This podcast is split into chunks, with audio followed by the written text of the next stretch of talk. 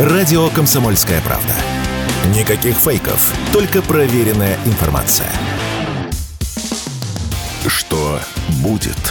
Честный взгляд на 21 февраля. За происходящим наблюдают Иван Панкин и Игорь Виттель. Возвращаемся в эфир. Приветствуем всех тех, кто к нам только что присоединился. Иван Панкин и Игорь Виттель на связи по скайпу. Я напоминаю про трансляцию Неопанкин, канал на YouTube. Пожалуйста, присоединяйтесь к трансляции. На лайки нажимайте, на колокольчики тоже в чате пишите. В середине часа микрофон во время перерыва будет работать. Пообщаемся с вами. В Рутюбе, во Вконтакте все то же самое, только канал и группа там называются «Радио Комсомольская правда». К нам присоединяется Дмитрий Егорченков, директор Института стратегических исследований и прогнозов РУДН. Здравствуйте, Дмитрий. Вам доброе утро. Дмитрий, Здравствуйте, коллеги. Да, приветствую. Хотел бы у вас вот уточнить. Э, в последнее время поступают, э, я бы не сказал, что тревожащие, но любопытные сведения о том, что сегодня три крупнейших, вчера точнее, три крупнейших банка Китая э, решили прекратить переводы и денежные расчеты с Россией.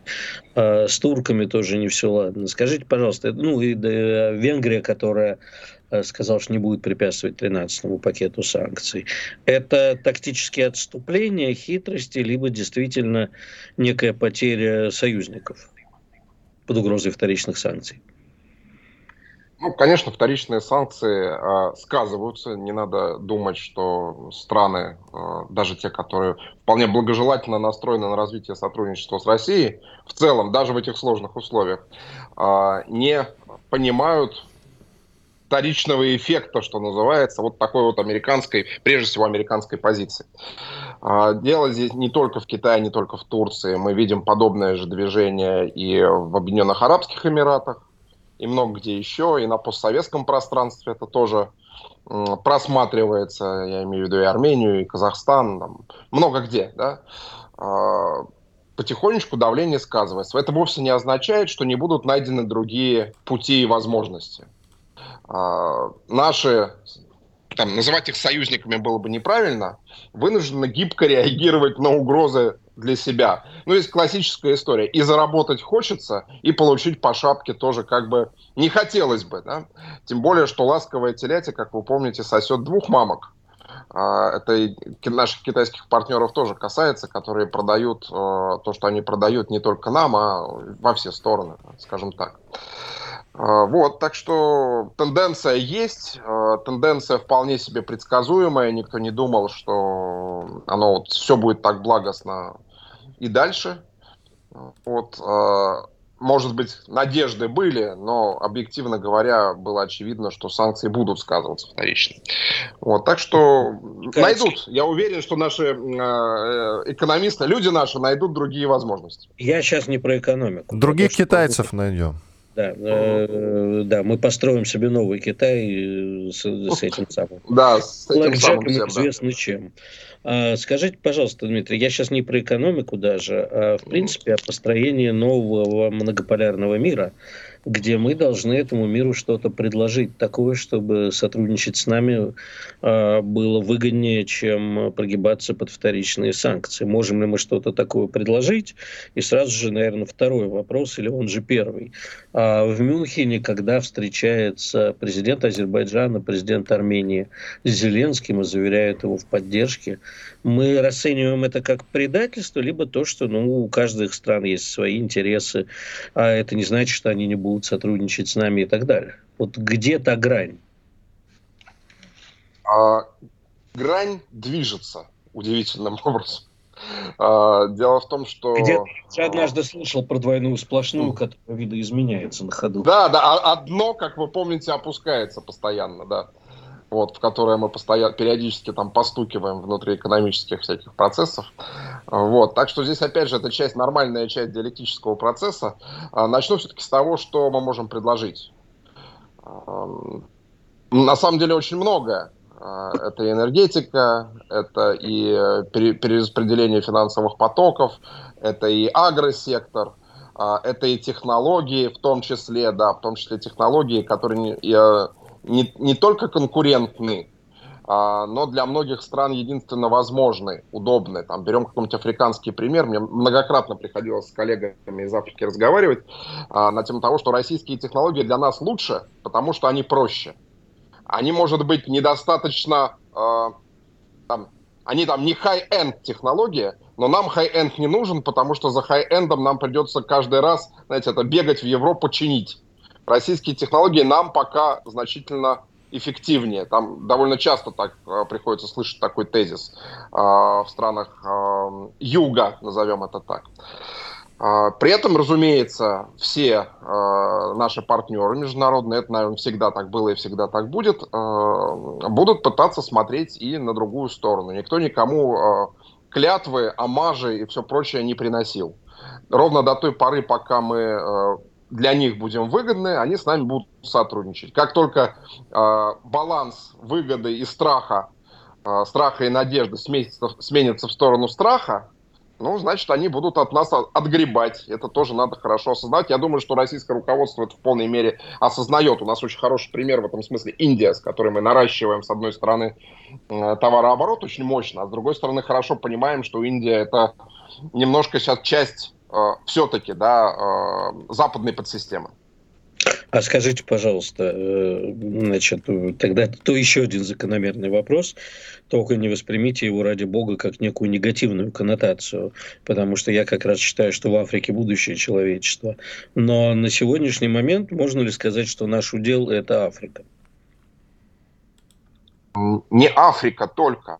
А, мы да, э, давно, да, да, юг. Подожди, да, может, ты, юг, а, а может, да, или, или, или глобально страны третьего мира все-таки. Ну а кто тут? Да, третий? их, их уже нельзя называть третьим миром. А, это вот это совсем не, не, неверно и совсем неправильно. В концепции третьего мира всегда присутствует фактор неразвитости, а, непонимания, конфликтности и всего прочего. Мы сейчас из этой парадигмы уже вышли, юг значительно э, вырос. Юг тогда давайте обозначим, это африканский регион, правильно ли я вас понимаю, и юж, Африка, южноамериканский. Не только, это а и Азия еще? тоже. А, это и Азия, Азия тоже. Юго-Восточная. Азия, разумеется, это тоже юг. И Ближний Восток это тоже юг для нас, безусловно. И для мировой подсистемы это тоже юг. А, самое интересное, что удел, как э, Игорь сказал, да, юг это удел для России. Да не только для России. Все туда идут активно, и Китай туда идет активно, и Россия, и Россия идет, и Европа. Я думал просто, что мы на восток находить. поворачиваемся, а мы на юг. Вот куда мы разворачиваемся? Юг чуть больше, давайте так скажем. Давай скажем так, что мы поворачиваемся на юго-восток, то есть Москве... То есть мы все-таки поворачиваем... Главное, что мы поворачиваемся жопой э, к Америке и к Западу, правильно понимаю? Вот в чем как бы главный ну, момент. Да, мы, мы бы, может быть, и не хотели такого разворота, но как бы... Избушка, избушка, повернись ко мне передом. Когда они говорят, избушка, отвернись, нам с неизбежностью приходится отворачиваться. Значит, а скажите тогда... Не, ну подожди, Игорь, ответ-то на твой вопрос пока не было. Это действительно так, да, Дмитрий, что мы Да, нет, разумеется, это не только не для нас. Это не только для нас этот удел. Он для всех этот удел. Потому что рост, мировой экономический рост будет там. И он сейчас уже сосредоточен в Юго-Восточной Азии, но дальше он будет расширяться совершенно точно и на Африку, и на Латинскую Америку. Деньги и ресурсы там. А, все туда, как и исторические, все туда будут продолжать идти в разных формах. Кто-то в неоколониальных формах, кто-то будет искать некоторые новые возможности такого суверенного взаимодействия. Такие, как так. мы. Мы же против колониализма, насколько я могу судить. Совершенно верно, да. да. Практик колониализма новых. Да. Давайте тогда э, сразу два момента обсудим, даже три получается. Значит, первое, э, у Европы нет ресурсов у Европы есть технологии, но нет ресурсов. И в этом проблема развития Европы. А, а думается ли Европа и захотим ли мы, а, поскольку есть теория, что мы как-то слиты в единое целое с Европой, а, взаимовыгодное сотрудничество, когда все успокоится, да, взаимовыгодное, я подчеркну. У нас ресурсы, у них технологии и так далее.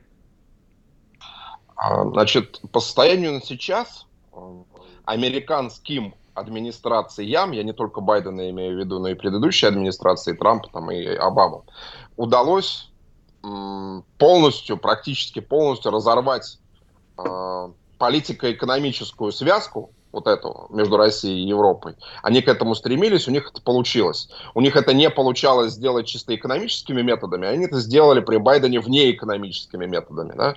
вплоть до подрыва там, потоков, например. А, сейчас Россия и Европа попадают в две разные экономические подсистемы с абсолютно независимыми привязками и технологическими, и энергетическими, и привязками в сфере безопасности, и привязками в сфере финансов. То есть это просто разные подсистемы. Может ли быть взаимодействие между подсистемами в будущем? Ну, наверное, да. Другой вопрос, что придется выстраивать его с нуля. Очень тяжело. Э, и с очень неясными вопросами субъектности в самой Европе. Я далеко не убежден, что европейцы смогут себе эту субъектность в той или иной форме э, восстановить, э, окончательно подпав, опять здесь скажу, под колониальную зависимость от заокеанского партнера. Обратите внимание, мне очень понравилось, буквально на днях было заявление бывшего министра оборон, обороны Молдавии, который сказал, что Молдавия очень бедная и нищая страна, поэтому она должна вступить в НАТО. Вот. А пока, а, пока они только в Румынию вступают. А там да, уже, собственно, не, потом не никуда важно, вступать да. не придется. Логика, логика очень забавная, потому что НАТО, как такой э, костяк, как скелет западной подсистемы, представляет из себя теперь уже США и набор бедных нищих стран, которые с неизбежностью будут сателлитами, Давайте будут слушать во всех остальных... Паузу сделаем. Радио «Комсомольская правда». Срочно о важном. Что будет? Честный взгляд на 21 февраля. За происходящим наблюдают Иван Панкин и Игорь Виттель. Иван Панкин, Игорь Виттель, Дмитрий Егорченков, директор Института стратегических исследований и прогнозов РУДН. Телеграм-канал Егорченков Метаскиф. Подписывайтесь, пожалуйста. Так, э, Игорь, у тебя вопрос, да? Давай. А, у меня полно еще вопросов. Мы с предыдущим-то не закончили. Ну, тут, э, на самом деле, э, насчет колонизации, колонизации Америка и Европа я бы немножко поспорил, потому что там же вопрос еще в ресурсах. А, а, значит, если не будет связи с Россией, то Европа будет вынуждена идти в Африку, где уже Китай, где очень хотелось бы, чтобы были мы, и где есть Америка. Вот как Европа будет добывать дальнейшие ресурсы? Или э, будет разделение труда, Европе останется высокотехнологический сектор и так далее? Ну, Европа объективно говоря, из Африки тоже никуда не уходила. А, там идет, продолжается конкуренция. Ее, ее действительно оттуда выдавливают все названные игроки. И Соединенные Штаты в том числе, что вдвойне забавно, да, потому что конкуренция между Соединенными Штатами и их партнерами европейскими в Африке куда жестче, чем конкуренция между нами и Китаем, например. Вот, поэтому у европейцев еще остались возможности э, на африканском континенте, и они, а, они их еще будут использовать и дальше. Ну, в том числе долговременные такие закладки в части э, элит, э, в части подготовки кадров, в части, ну, там много, много всего интересного, да. Э, по поводу того, какое место займет Европа в системе э, выстраивающейся. Э, ресурсов у нее нет. Технологии у нее есть, но эти технологии не факт, что нужны Соединенным Штатам как конкурирующие технологии. Здесь большой вопрос э, именно с учетом того, что мы наблюдаем в объективном мире, а это, а именно вывод европейских компаний на территорию Соединенных Штатов и производств, и э, центров разработки. Зачем оставлять это европейцам, американцы искренне не понимают, ну, а, а мы со, со своей стороны понимаем, почему они не понимают. Да? А, европейцы останутся рынк, рынком сбыта довольно крупным, притом не факт, что этот рынок сбыта будет чисто европейским, с учетом а, всех присутствующих а, миграционных потоков. А, Европа по-прежнему будет, видимо, таким а, сборочным цехом, но именно сборочным, а не центром разработки. Э, и именно в тех э, сферах, которые американцы не считают для себя достаточно выгодными. Ну, там, американцы говорили о том, что как-то у них не получилось сохранить автопром, и надо бы его назад вернуть. Вот, потому что там как-то европейские компании, китай, японские компании, китайские компании слишком борзо себя ведут. Но европейские компании сейчас получают полный, по полной программе за это. Да? Том числе и э, оказавшись отрезанными от дешевых российских энергоресурсов, столь необходимых в том числе и для э, автопроизводства. Напомним, что там и, и бытовая, и бытовая, чуть не оговорился, да, и химия промышленная, да, завязана на энергоресурсы и много чего другого. Не, про металлургию вообще молчу. Вот, так что у европейцев, да, останется вот такой маленькая делянка, что называется, только для себя, ну и для заработка американских корпораций. Тогда возникает следующий вопрос. Вы упомянули поворот на юго-восток.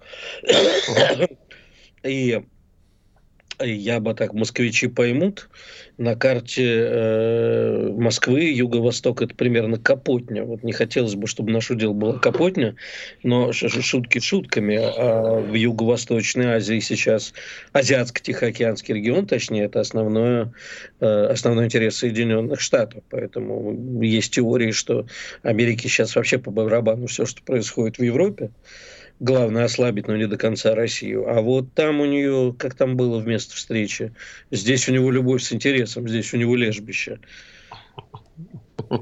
А, Европей... Я, наверное, частично соглашусь, что интерес к Европе со стороны американцев пропадает, ровно потому, что, как и с Советским Союзом в начале 90-х, американцы абсолютно убеждены, что они уже победили.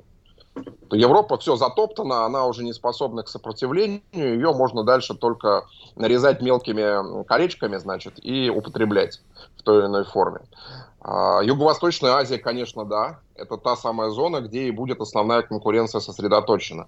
Тем более, что там есть свои собственные центры силы, и, и Китай, и Индия, да и там много еще чего можно поискать.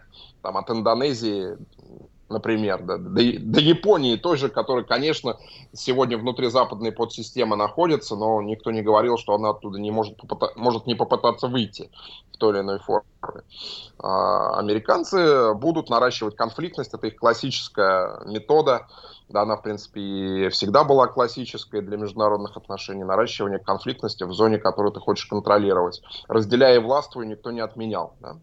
А, соответственно, те люди, которые говорят о том, что там прямое столкновение интересов э, России, Китая, Соединенных Штатов Юго-Восточной Азии возможно, я думаю, что, скорее всего, правы.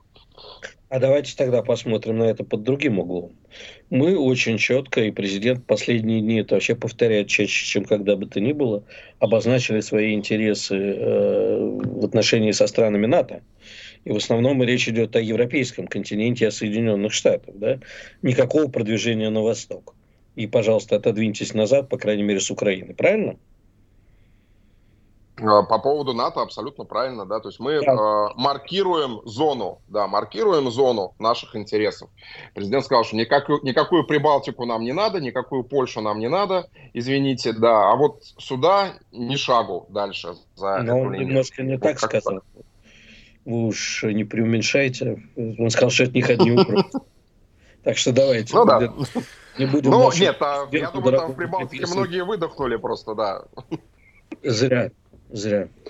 Надеемся, это будет их последний выдох. Тогда вопрос-то э, логично, это отсюда еще один вытекает. Здесь понятны наши интересы. А где наша четкая граница наших интересов с той стороны? Именно Юго-Восточная Азия, Азиатско-Тихоокеанский регион, где может возникнуть угроза прямая нашей безопасности и чего мы хотим там. Прямая угроза нашей безопасности – это нерешенные вопросы с, а, наши с Японией, наших северокорейских партнеров с Южной Кореей. Это прежде всего. Да? А, вот, вот эта зона. А все остальное надо посмотреть, называется. Я даже сейчас не беру вопросы там Аляски, Чукотки и всего прочего. Там скорее э, никакого прямого столкновения не будет, ровно потому что что э, великие державы в 21 веке не воюют между друг другом, да? Они как-то, как пока стараются Конечно. играть на других, на других площадках, да. Я думаю, что Аляска просто тихо и мирно отойдет нам безо всякого сопротивления. Обратятся... Мы будем Игорь, Игорь, Игорь, Игорь, Игорь, Игорь, что еще нам отойдет? Давай сразу обозначь, пожалуйста. Я думаю, что... Э, Каталония не отойдет нам случайно? Нет, подожди, мы сейчас посмотрим на западную границу Соединенных Штатов, э, где где мы будем граничить с, инди... с индейским государством Ацлан. А вот по западной границе поделим между Мексикой, ну, вообще индийским государством Ацлан снизу, а мы сверху. Так что я думаю, что тут все понятно.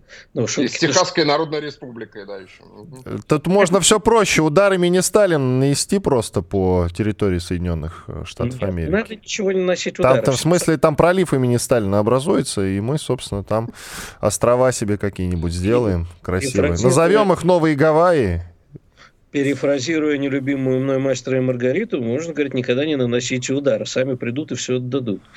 Так что сами тут... придут и сами нанесут. Ты что-то, Игорь, нехорошие какие-то вещи тут заговорил в эфире.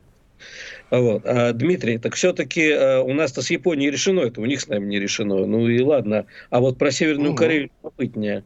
А, а мы ее с Китаем делим или относимся к ней? Вы, кстати, не знаете, что случайно подарил Путин Ким Чен Ыну? Аурус? Аурус, Аурус. Уже Аурус, вчера написали Аурус, все, Аурус, да. Написали, да? Ну, хорошо. Да. да. Да, ну, с, наверное, вопрос э, раздела Северной Кореи с Китаем все-таки пока не стоит. А, вот э, взаимодействие между двумя Кореями пока вопрос очень серьезный. Я буквально недавно как раз на вот том самом антиколониальном форуме э, в Москве, который проходил, э, присутствовал. Там был представитель Северной Кореи, господин товарищ Ким, кандидат в члены Политбюро, который открытым текстом сказал, что у нас с Южной Кореей как бы вражда никакого перемирия с ними быть не может. Мы, значит, будем э, э, с этими американскими марионетками э, жестко конкурировать в дальнейшем, да. Э, и, и так далее. Вот очень громкими фразами он говорил, э, но, кстати, совершенно объективно при этом. Так что вот там, после прихода Трампа, тоже может быть очень интересно. Опять же, ровно потому, что американская старая тактика поджигания по периметру конфликтных зон, она никуда не ушла. Сколько бы они там ни говорили, что они там и цветными революциями больше заниматься не будут, и, значит, конфликтность наращивать, это все бред, глупости и э, вещи, сказанные для успокоения, в кавычках, партнеров. Хорошо, спасибо большое. Дмитрий Егорченков, директор Института стратегических исследований и прогнозов РУДН, телеграм-канал Егорченков Метаскифы. Подписывайтесь, пожалуйста, очень рекомендую. Близится большой перерыв. К Игорю Виттелю вопрос. Ты насчет Аляски-то все-таки серьезно? Вот у нас 30 секунд осталось. Нет, конечно, я шучу. Да? Пока, пока шучу. А, но... пока. Пока звучит угрожающе, надо сказать. Я, знаешь, Иван, э, считаю, что там то, что для нас является глубокой историей, в рамках-то всемирной истории, это так, песчинка в океане, э, и э, исторические процессы, они гораздо более масштабны, так что когда-нибудь и да. Иван Панкин, Игорь Виттель, большой перерыв, через 4 минуты вернемся и продолжим. Радио «Комсомольская правда». Никаких фейков, только проверенная информация. Что будет? Честный взгляд на 21 февраля. За происходящим наблюдают Иван Панкин и Игорь Виттель. Панкин Виттель, продолжаем наш эфир. Я напоминаю про трансляцию, она идет в YouTube, канал Нео Панкин. Присоединяйтесь, пожалуйста, лайки на колокольчик нажимайте, в чате пишите в разделе комментариев жалобы, предложения, темы гостей для эфиров, в Рутюбе, ВКонтакте, канал группа радио «Комсомольская правда», все то же самое. И, конечно же, телеграм-каналы я сегодня не объявлял. Это Панкин и Виттель. Реальность. Пожалуйста, подписывайтесь. К нам присоединяется Алексей Зубец, директор Института социально-экономических исследований Финансового университета при правительстве России. Здравствуйте, Алексей Николаевич. Добрый день, рад вас видеть. Алексей Николаевич, возникает вопрос. Тут э, китайские банки отказались принимать платежи из России. Тут нам и турки, тут и саудиты. А что же с нашей альтернативной финансовой международной системой? Она создается или нет? Ну, смотрите, проблема состоит в том, что китайцы, отказавшись, вот, ну, не все китайские банки и не со всеми нашими банками, а только, с теми, а только с теми, кто под санкциями, так вот, они отказались работать не только через там SWIFT или через китайскую систему, но и через нас вот тоже. То есть э, получается, что вот эти вот э, западные, там, ну не западные, они российские финансовые институты боятся работать с нами, в том числе и через независимую на российскую финансовую инфраструктуру. И здесь возникает вопрос, а, а, до какой степени дойдут вот эти наши партнеры в ограничении российских платежей вот при дальнейшем давлении Соединенных Штатов, которое вполне может как бы состояться и продолжаться. И здесь а, должно быть политическое решение со стороны китайских товарищей о том, что они продолжают с нами работать. И, насколько я знаю, там были переговоры Путина с Си Цзиньпином ровно на эту тему, но вот почему-то, а, несмотря на взаимное уверение в том, что мы друзья и там стратегические партнеры и союзники, тем не менее, вот почему-то китайские банки а, продолжают а, ограничивать наши платежи. Ну, наверное, надо как-то по-другому разговаривать с китайскими товарищами. Ну-ка, ну-ка, расскажите. А, ну, надо понимать, что вот в нынешних условиях а, Россия становится первоочередным, наиболее важным китайским партнером, да, который обеспечивает им в том числе и стратегическую безопасность. Но, наверное, надо объяснить а, китайским товарищам, что а, разрушая вот эти а, вновь созданные финансовые связи, они ставят под сомнение вот э, продолжение развития вот этих вот стратегических отношений, когда Россия фактически прикрывает Китаю спину а, ввиду а, приближающегося китайско-американского столкновения. А, и, в общем, они должны понимать, что надо выбирать, э, с кем они дружат, если они хотят не попадать под американские вторичные санкции, ну и слава богу. Значит, э, это одна история. Если они а, все-таки нацелены на соперничество и соревнования с Соединенными Штатами, ну тогда им надо выбирать друзей и не а, создавать ситуацию, при которой вот финансовые расчеты между нашими странами не проходят. Да я бы согласился, но я думаю, что китайцы это прекрасно понимают. И э, я думаю, что в разговоре это тоже возникало Путина и Си Цзиньпиня. Смотрите, китайская система, в отличие от российской, она непростая, она сложная и иерархическая. То есть там нет такой истории, когда там а, руководитель страны может поговорить там с руководством там нескольких крупных банков, крупнейших, да, и этот канал работает напрямую. Там а, существует иерархическая структура принятия решений. На каждом этаже могут возникать какие-то, я бы сказал, искажения вот этого сигнала с одной стороны – а с другой стороны, банки имеют и вообще так, финансовые организации имеют достаточно высокую степень свободы. Это вот особенность китайской системы. Но значит, китайским товарищам надо работать над тем, чтобы управляющие сигналы сверху вниз доходили без искажений, быстро и как это вовремя и полностью. Но опять же, это проблема китайских товарищей. А что касается альтернативной финансовой системы, ну я, например, не очень понимаю, почему до сих пор а, Россия, там Китай, Южная Африка, еще там несколько государств, серьезных а, золотодобывающих стран не создали единую валюту, основанную, например, на золоте. И в случае, если бы вот у нас главным платежным инструментом были просто золотые слитки, ну вот американцам и прочим а, там товарищам в кавычках, да, было бы гораздо сложнее в нее вмешиваться. Почему мы этого не сделали, я не понимаю. Тогда возникает вопрос. С геополитической точки зрения абсолютно понятно, зачем мы Китаю. А также, как э, помимо геополитической, понятно, что ему сейчас прекрасно получать наши ресурсы по низким ценам, выкручивая нам, ну не в прямом смысле, но тем не менее выкручивая нам руки. А возникает вопрос, опять-таки, ну мы не создали, наверное, ничего такого, к сожалению, что позволило бы Китаю сказать, ребят, мы все понимаем, вы наш стратегический партнер, опять-таки и в экономической точке, не с, геополитической. Но, вы знаете, нам вторичные санкции неприятны и могут нанести нам больше ущерб. Но по факту они именно так и говорят. То есть э, то, что они участвуют в этих вторичных санкциях, говорит, что да, отношения, сохраняющиеся отношения с Соединенными Штатами для них важнее, чем вот э, первоклассное партнерство с Россией. Это правда. Но, с другой стороны, опять же, надо понимать, что такая позиция китайцев, она, в общем, довольно краткосрочная, да, потому что американцы совершенно точно настроились на то, чтобы разрушить э, Китай как экономическую первоклассную державу. Это совершенно понятно, и вопрос только как и кто этим будет заниматься. То ли это будет делать Байден, то ли Трамп, то ли еще кто-то там третий. Но а, им должно быть совершенно очевидно, что мира у них с Америкой не будет. Ну, если только они не пойдут на сдачу своих интересов а, перед американцами. Такой вариант, кстати, тоже возможен. Вот э, мы исходим из того, что соревнование Китая и Соединенных Штатов, оно безальтернативно. На самом деле это не так. В Китае существуют достаточно серьезные лоббистские группы, которые нацелены на а, то, чтобы вот обеспечить своей стране спокойное и э, счастливое существование в качестве младшего партнера Соединенных Штатов. Они есть такие люди, их довольно много. И сбрасывать э, возможность поворота Китая в сторону Соединенных Штатов со всеми там последствиями, э, ну, я бы такую возможность сбрасывать со счета не стал.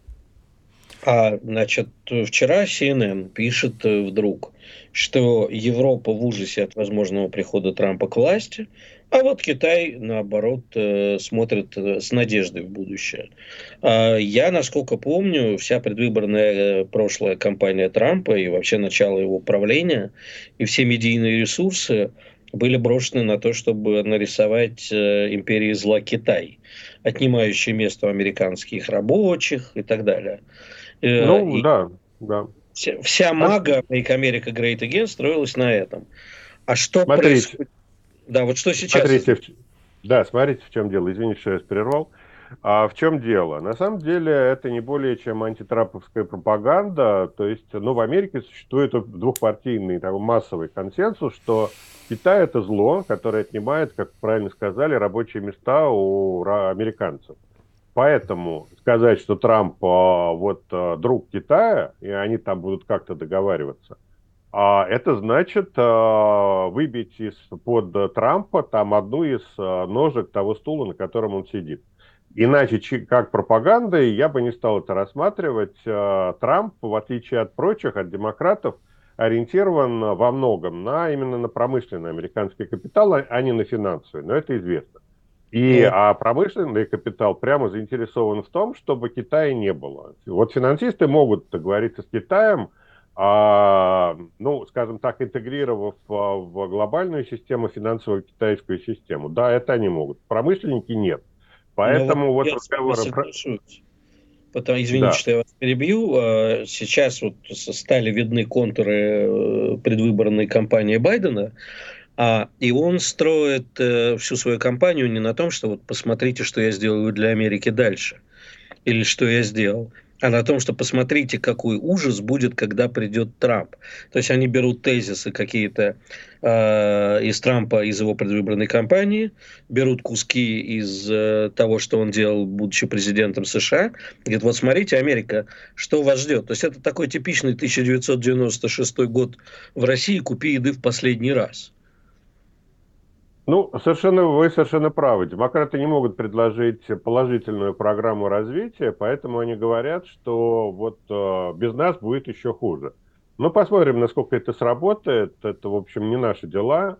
А пусть американцы разбираются со своей политикой сами. Для нас, в общем, вот эта история с банковскими платежами в Китае, она, безусловно, неприятная. Она, на, среди прочего, говорит о том, что у нас нет возможности повлиять на китайских товарищей, чтобы те там развернулись полностью в нашу сторону. Потому что вот Путин разговаривает с Си Цзиньпином, там ведутся какие-то переговоры на уровне правительства, вроде да-да, покивали друг другу, там пожали друг другу руки, а потом бац, и все это вот ограничение платежей снова, снова начинается уже с другими игроками. Ну, посмотрим. В конце концов, ведь там речь идет о прекращении платежей от подсанкционных банков – у нас довольно много банков не подсанкционных, но значит надо искать варианты проведения платежей через вот эти структуры. Ну и, безусловно, я вот э, там, единая валюта БРИКС, не зависящая от американской финансовой системы, опирающаяся там на золото, на нефть, на, на что там еще, на природные ископаемые, на зерно и так далее. Вот за этим будущее, потому что американцы не смогут э, такую валюту остановить никак. Спасибо. В отличие от прочих вариантов. Алексей Зубец, директор Института социально-экономических исследований финансового университета при правительстве России, известный экономист, был с нами на связи. Благодарим за участие. Иван Панкин и Игорь Виттель. Делаем небольшой перерыв через две минуты. Мы вернемся к вам с финальным выходом на сегодня. Никуда не переключайтесь. Радио «Комсомольская правда». Срочно о важном. Что будет? Честный взгляд на 21 февраля. За происходящим наблюдают Иван Панкин и Игорь Виттель. Все так, Иван Панкин и Игорь Виттель с финальным выходом на сегодня. Ты знаешь, что госсекретарь Соединенных Штатов Америки по фамилии Блинкин призвал сотрудников избегать, далее кавычки открываются и закрываются, проблемных терминов, таких как рабочая сила и мама, папа. То есть официально запретил, по сути, дипломатам США употреблять слово мама и слово папа. Понятно тебе? Стоит ли это обсуждать или дальше пойдем? Да, наверное, не стоит. Я не видел пока этой новости. Ну, слушай. Я тебе ее а озвучил, тебе еще и увидеть нужно. Да, я хочу внимательно на первоисточник, в смысле, посмотреть, не то, что я тебе не доверяю, в каком контексте и что. Я ни, ни в чем уже не сомневаюсь, мир сходит с ума. И, ну, что Блинкина обсуждать? У него там это, дедушка бежал от погромов из, из э, Российской империи, из города Киев. Теперь он с другим дедушкой, с Байденом, тоже бежит, по сути, от погромов. Как ну, угодно. Ну, вот санкции будет. имени Навального нам обещает. Грозит, я бы даже сказал, грозит. Санкции имени Навального совсем скоро я к вам придут, думаю, вас постигнут. Что-то кроме особо серьезной, кроме персональных санкций, да и фиг с ними даже, если и будут. Кстати говоря, вчера же и брата Навального, Олега, то объявили в розыск повторно. Сообщалось, что переобъявили. Я не знаю, что такое переобъявить. Можно объявить, потом, значит, забыть и снова переобъявить, объявить повторно. Я не знаю, я никогда не сталкивался с такой формулировкой переобъявить. Если ты сталкивался, скажи, что это значит. Просто напоминай, микрофончик только включить не забывай.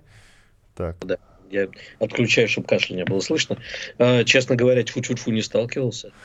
Ну, короче, все, чтобы знали, э, брата Навального по имени Олег переобъявили в розыск.